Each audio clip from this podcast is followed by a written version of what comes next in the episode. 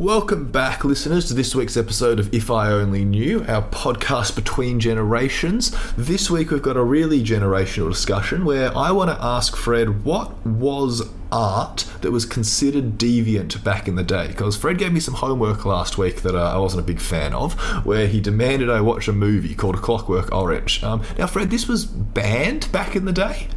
So, A Clockwork Orange is this fantastic seminal piece of work starring Roddy McDowall, I think is his name.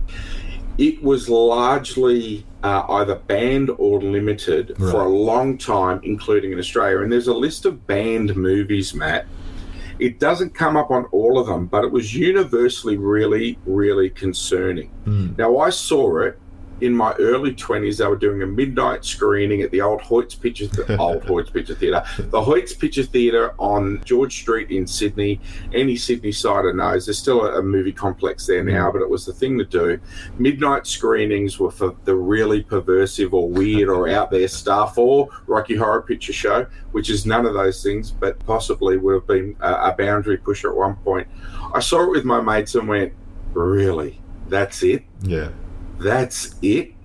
So, about 30 years after it was made, I sat down and was like, this is bullshit, you know?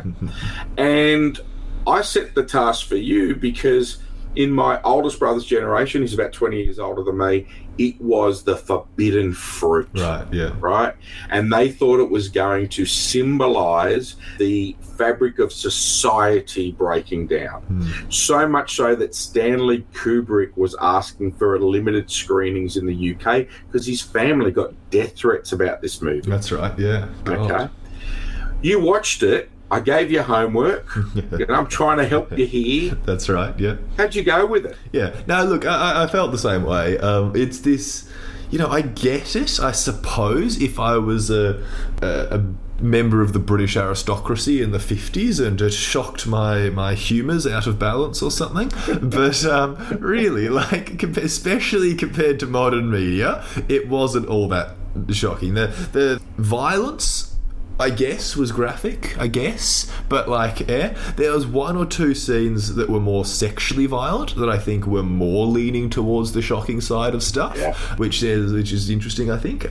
But like, really, is is that to be held up as the symbol of the failing of a society? I don't, I don't think so. So it's it's interesting to see the fact that that was considered um, so deviant, and I wouldn't have said it would be considered the same way now. I'm not sure it would even be a particularly fantastic movie now. I mean, maybe I, I, don't have a refined taste in movies like you do, Fred, so I'm not sure. But would that have made a big splash, a box office hit even nowadays? I, am not sure. I wouldn't have thought it'd be that Look, big a deal. I think it's more a milestone in cinema, and really what we want to talk about today is this concept of how art represents society and how sensibilities in society are changing. I have to tell you, if you look at the storyline for A Clockwork Orange, I'm pretty sure if you've watched Home and Away, the River Boys are now the modern interpretation of the Droogs. Um, you know, there's no gutty wutties. It's all about, you know, who's waxing the surfboard. So the stuff that was shocking to my oldest brother was so mundane to me. Mm. And it makes me wonder what shocks you. But there's a precedent for this, Matt. And I think we talked about it offline, but one of the most traditional art exhibitions that was ever held was a thing called deviant art. During the height of Nazi Germany, what they did was they did two exhibitions at the same time. One was a fine art exhibition, the name of which I forget, and the other was deviant art. And what they did was take things like Picasso's and, and other masters and hang them next to the scribblings of what they called mental patients. Not my terminology. Yeah, yeah. Okay. They took they took uh, images from psychiatric wards to discredit the masters. Hmm because they believed in a perfect society, art could be contextualized by formula. Mm. Stanley Kubrick's piece with A Clockwork Orange was breaking a formula at a time, possibly before society was ready. So I have to know, Matt, you know, what is there in the art world at the moment that scares you? Yeah, yeah. So usually, what is it that shocks the modern conscience in What the same shocks not me, Yeah. you? Yeah. What? Because you kids are so desensitized with your video game and your TikTok tactics. way? That's right. The brain, the dopamine sensors are all squeezed dry, aren't they? Yeah, yeah. Are they? I, mean, I don't know. I um, uh, so it's interesting because I think the stuff that didn't shock me first and foremost in Clockwork Orange was the violence because I think Yeah. that's like seems to be much more mainstream now in in modern media. So the violence wasn't such a thing. The the sexual violence was more of a thing because I think that to me that is just more shocking. There's an interesting parallel that I draw between the way that the Western Anglo-American culture views violence versus sex in media and continental Europe views violence versus sex in media. As I understand it, the more puritanical Anglo-American media is more pro-violence, less pro-sex, whereas Yep. European media is more pro-sexual representation, less violent representation. That's an interesting thing to consider. Less generational, though, more geographical. Um, And I think the programmers at SBS have been playing some of those European movies for years and years so that young kids can get on at 11 o'clock at night when mum and dad are asleep and see bits of the human body that would otherwise not have been available to them in a normal house. Certainly not in the Australian uh, Anglo-American culture. That's right. Yeah, but in the more generational discussion of it, I think the the stuff that is really different now is this idea of like. There was there was a theme of delinquency being a theme of a Clockwork Orange, right? Delinquency was a theme in a Clockwork Orange. And I think that's probably one of the reasons it was it made such a big fuss. Well, in the same way that that's almost a resistance to the fear of the movement of delinquency, I think in modern art there's something of a resistance to like hurting people or offending someone, if you like, depending on how generous you want to be. And I think this is what we categorize as political correctness. And so I think that that's the thing that guides what's considered deviant art or not, what what's considered to offend the social conscience or isn't in modern artwork. Where I would say things that represent, for example, African Americans in really derogatory ways are much more inclined to get taken off air or have restricted viewings or whatever because they're seen as politically incorrect. And that's the thing that defines them as being deviant. Uh, Well, there's a great example of that, Matt. It's funny you say that because during the height of Black Lives Matters, networks in America choose chose to take some product out of circulation and then recirculate it with disclaimers. Mm, yeah. Uh, for example, Gone with the Wind, a very famous movie that depicts historically white Europeans owning slaves and a very, very archaic racist stereotype played out by the slaves, yeah. that was considered not only tone deaf but really offensive. What do you think about the idea of the disclaimer rather than scrubbing it Yeah. and pretending it doesn't exist? Yeah. Using the disclaimer to educate people as to why it's no longer okay, mm. but symbolic of the time. Yeah, yeah. Well, we've done a bit of a conversation before about cancel culture and political correctness and all that sort of things. And I think it really is quite a similar discussion here because these fears about erasing history and blinding people and uh, limiting discussion, I think those are well founded fears. History is really important. We need to understand it. But I think we also need to recognize that we don't want to be encouraging these things. And there's a good reason why political correctness exists to try and protect more vulnerable people in a community. And therefore, some art perhaps should be considered deviant to some extent or another because it does hurt people. And in my opinion, hurting people should be considered deviant in a well adjusted society.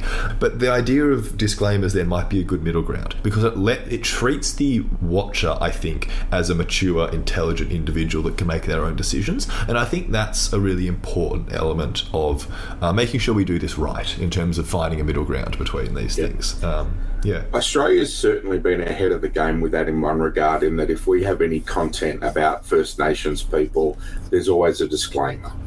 And it's generally a disclaimer for First Nations people that have different beliefs about recorded images um, of ancestors. And I, I really respect that.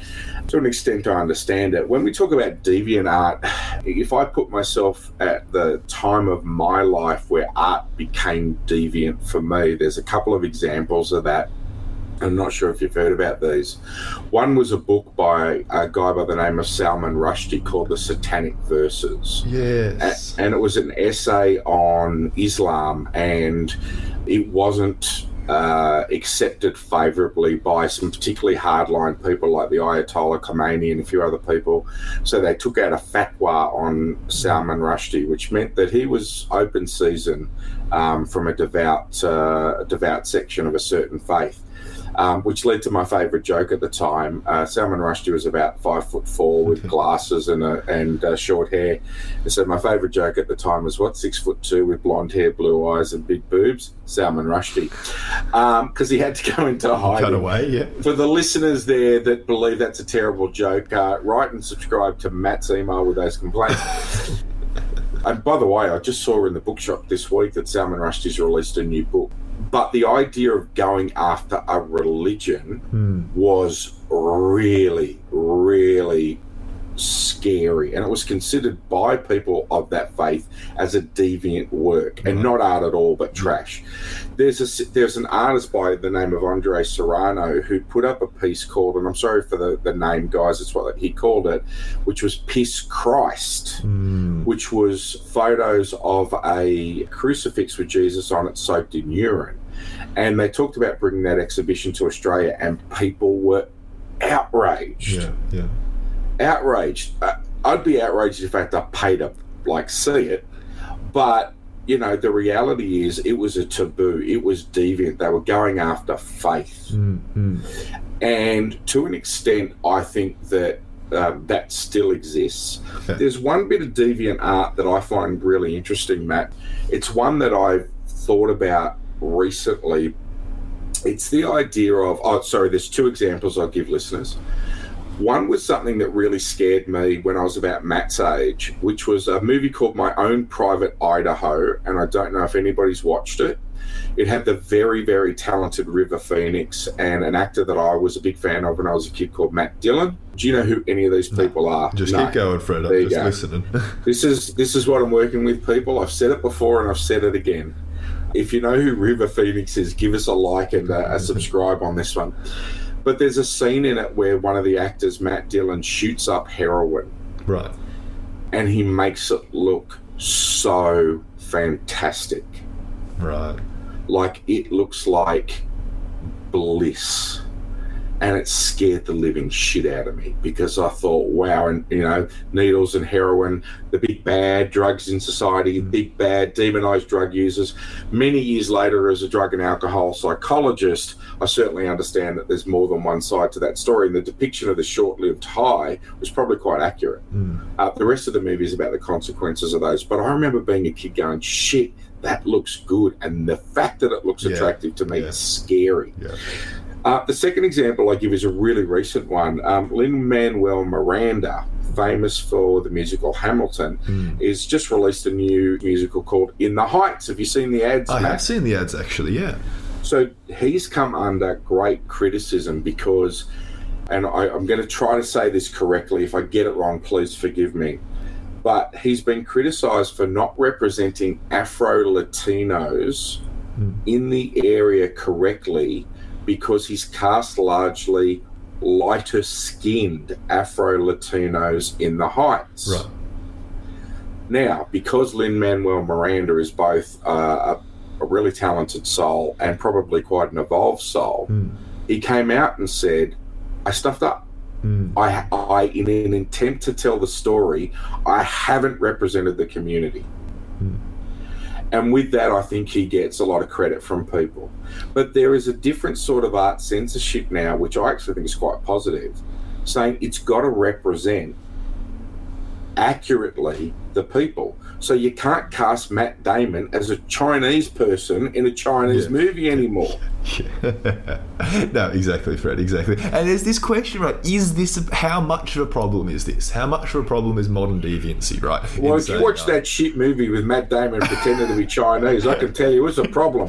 I want my 24 bucks back, Hoyts. No, exactly, exactly. It's like I think, and you know, maybe it's a product of our time. You know, we're sitting here, we're like, of course that's deviant. Of course, it's a good thing that you can't pretend to be a race you're not and try to tell a story because, of course, that's the way it is. And maybe in the future that will change in the same way violence is no longer as censored. But I don't feel like that's the case. I feel like there's this sense that well when you're representing people incorrectly or inauthentically you're telling a story in a dangerous way you're giving your wide audience for this media the wrong impression of things um, and in some ways it, it glosses over the really rich storytelling capabilities of the actual community that you're trying to represent. Indeed, and I, th- I yeah, there's a I think there's a good places where this censorship um, comes from. At least it's trying to include people. It's trying to feel good, to help people feel good. It's trying to support and do the right thing. I worry, Fred, that that's the kind of justifications that people were using for the censorship of Clockwork Orange in the past. They're saying we want to protect people from violence. We want to protect people from delinquency, and so I I think that there's a at least a worthy discussion there. But I think to ignore that people are genuinely hurt by the poor representations of them, politically incorrect representations of them in the media, and to say that that's unimportant or should be um, pushed to the side, I think misses the point of trying to create a, a better world. Is there a role for censorship in your generation? Would you do you want people making decisions about what's not okay, or do you want to digest it yourself and make yeah. your own informed decision? It's the interesting question, isn't it? In many ways, it's the, the fundamental question here. I think there are definitely some things that shouldn't be put out there because I think they serve as dog whistles to people that want to hear them or want to um, embrace a more hateful um, identity, and that that can facilitate that happening. I am inclined to say that that should be a relatively restricted niche of um, censored media because I think that if you broaden that too far, it loses its um, its weight, its significance. I'm inclined to give individuals more agency over this sort of thing. Things like disclaimers or my favorite way to approach this would be to have really well made media that acts itself as a critique of these concepts. Yeah that will be the most desirable situation. So you watch it, you get taken on a journey through it, you come to understand why this is a problem, how this works, and maybe then you are able to leave that theatre a bit more knowledgeable and a bit more critical about some of these issues. Now, that's something that is probably a little bit too optimistic from me. So as it stands, I think we need a balance between things that are censored for us, if you like, and serve as something that we decide whether or not we censor ourselves. I don't know where to draw that line, but I do think there should be something like that. I must admit, I was really proud when I looked at the list of movies that have been banned in Australia to recognise that we have one of, if not the shortest list of yeah. banned movies in the world. Mm. And I think that speaks to the fact that as a group of people that are citizens of this country, there is enough commonality. The movies that are banned and remain banned, I believe, demonstrate what censorship is designed to do. So there is a really famous movie that includes uh, scenes about child exploitation, particularly sexual exploitation. Right. It's been banned all over the world. It remains banned in Australia. And realistically, what the censors are saying is our society deems this illegal, mm. and under no circumstances are we going to allow somebody to profit by breaching the boundaries of our society. Okay. Mm. So, in that regard, I think censorship has a real place. It's actually our sword and shield, not what they did with DeviantArt in Nazi Germany, which was to try to discredit viable art mm. and replace one artistic sensibility with another. Mm. So, I believe there's a difference between censorship and propaganda. And I believe that for every Andre Serrano that puts out something called Piss Christ, Australians are allowed to vote with their feet and decide whether or not that matters to them. Yeah. And I'm kind of proud of that, you know, and I'm proud of that for your generation too, because I think you guys are sharp enough to work out what's not kosher and what is. Yeah, it's an interesting line to walk, I think, because like there's also a recognition, I think, within this PC uh, guiding principle behind DeviantArt or not, of the fact that different groups have more power to define what is deviant and what's not. And like, I think that that's a really difficult line to walk. Um, as, a, as, a, very white man, I have limited uh, authority to speak on this, I think. But like, there's a question, I think, of uh, if the majority of a country like a movie, but a minority are really hurt by it. And I think we still need some kind of counterbalance there. And that's probably, in my mind, the role of movements like political correctness is to create that counterbalance. Um, but yes, no, I, I fully agree. I think that censorship is a blunt instrument because it just it shuts down discussion and it makes something into a forbidden fruit which is a word you used earlier fred and i think in some ways that makes it counterproductive so a much better way to, to approach this is to improve people's critical thinking is Absolutely. to say hey this hurts people. Are you okay with that? And you know if someone is okay with that i think i will judge you if you're okay with hurting people. That's something that i feel comfortable saying you shouldn't do that. I'm going to hold you accountable for that. Uh, when i when i grew up matt the, the movies i used to watch were the american westerns. Yes yes and I don't mean the, the modern Western like, you know, Unforsaken and those sorts of things, but I mean the old school John Wayne. Have you worked out who John Wayne is? Yes, yet? I've been doing some Googling. Yeah, I've still got Good. one of those movies on my list to watch, Fred, but uh, yeah. we'll get to that at some point. He point. doesn't get to all his homework, but he has been very busy with uni and lockdown people.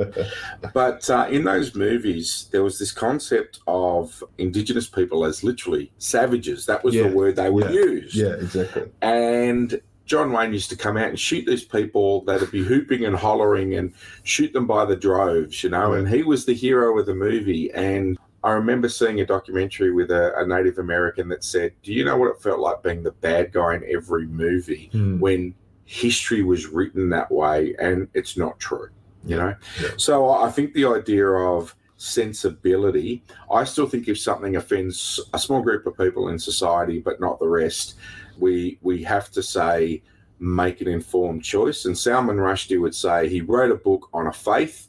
It doesn't represent everybody in the faith.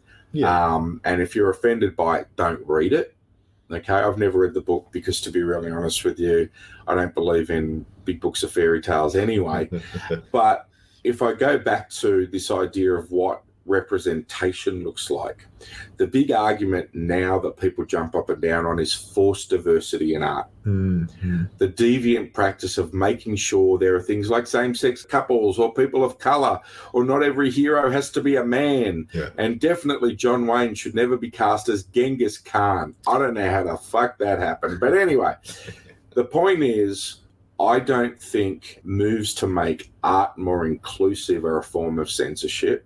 Mm. And I think trying to block diversity in art is a form of censorship that's really tone deaf to the world that we live in. Yeah, yeah, There's a great cartoon. I'll leave you with this thought. It's on Foxtel for those that want to watch it. It's called In the Loud House. Mm.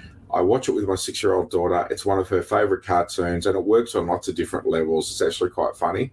In that cartoon, there is the best friend of one of the characters, and that best friend has two dads. Yes and it does not cause one iota of an issue for a six year old, nor does it, and they represent that scenario really well. And, and, they do such good stuff on that cartoon show, I tell you. Hmm. But I look at it and go, what a great world she lives in and her peers live in because there's enough representation to stop somebody making them feel like they're different. Yeah. The role of art is to be provocative but also to be representative. And I think that we've come a long way since a clockwork orange. Hmm. We've learned that you are not offended by violence or sex, but things like exploitation and racism yeah, exactly. and those things are still not okay because they shouldn't be okay. Yeah. And that, you know, we have a lot of other good movies for you to watch. Guys, it's been another great week. Matt and I have a fantastic deep dive into something that's um, been interesting. Yeah. Matt, we will see you next week. Yeah. Mate, it does my heart good to get this fun time and, and to make our happy place for these podcasts. we get a lot of feedback from people listening. Matt, I will see you next week. Yeah, catch you soon, Fred. Thanks very much, everyone.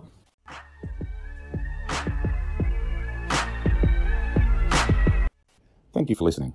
This podcast is a Better Pod Group production, with special thanks to our researcher, Nicola Binks, executive producer, Matt Blanche, the providers of our theme song, with credits that are in our bio, and of course, you, the listener. It's important to remember that this podcast is for entertainment purposes only. Whilst there are therapeutic themes discussed, in no way is this podcast considered treatment, and in the event you're in a psychological emergency, please reach out in whatever way you can through triple zero or Lifeline 13 11 14. It's important to remember that the discussion is for entertainment purposes and the opinions voiced by podcast hosts of Theirs and Theirs Alone. Any reference to copyright or copywritten material is, of course, the copyright of the copyright owner and or relevant corporate entities. Thank you for listening to Better Pod Group Productions and tune in to some of our other excellent pod productions on this network.